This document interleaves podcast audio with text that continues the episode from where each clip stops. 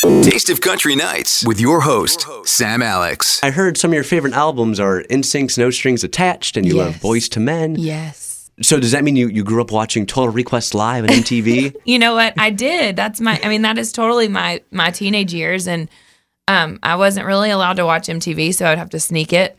But um, but you know, I love all of that. I mean, I'm very influenced by a lot of different kinds of music, but especially pop. I mean, I feel like that that time in music was just there was it was so electric. I mean, it was just Britney Spears, Christina Aguilera, like really incredible, you know, artists that that I got to just soak up. Is there a video of you doing the Bye Bye Bye dance? You know what? I'm not a very good dancer. Um, so no video of it. There's a lot of videos that could have been taken with me singing along and dancing in my room, but I'm really glad that I don't have that blackmail floating around.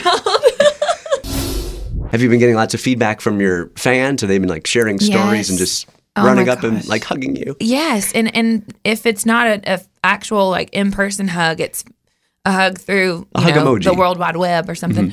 But um, but yeah, it's been amazing. Just the the connection I I truly feel to so many people all over the world who have been you know been able to hear Thy Will and then now a couple of other songs um, that have been released leading up to the record release. So it's I it, I feel like it's just been a way to to connect on a deeper level with a lot of people and and just continue to nurture the relationship with with the fans of of our music and and it's just been amazing. It's been really special. Safe Haven, Beautiful Messes, my favorite. Oh, thank you. Safe Haven is my grandfather. That song is about our grandfather and and so um it is written specifically for him. There's so much of his character and, and his personality and, and everything through that song and I didn't um, know that. Yes. Whoa. Yeah, he he was he's our safe haven. How was your uh, daughter's birthday? It was great. She turned three on July 22nd, and we had an Aladdin themed birthday party. And it was, she turned awesome. three, and her, she has two best friends, and they're twins. And so we just had the two of them come over, pancake breakfast.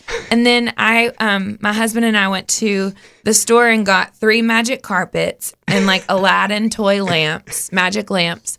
And they had a viewing party of Aladdin. And it was like, honestly, the chillest toddler birthday party.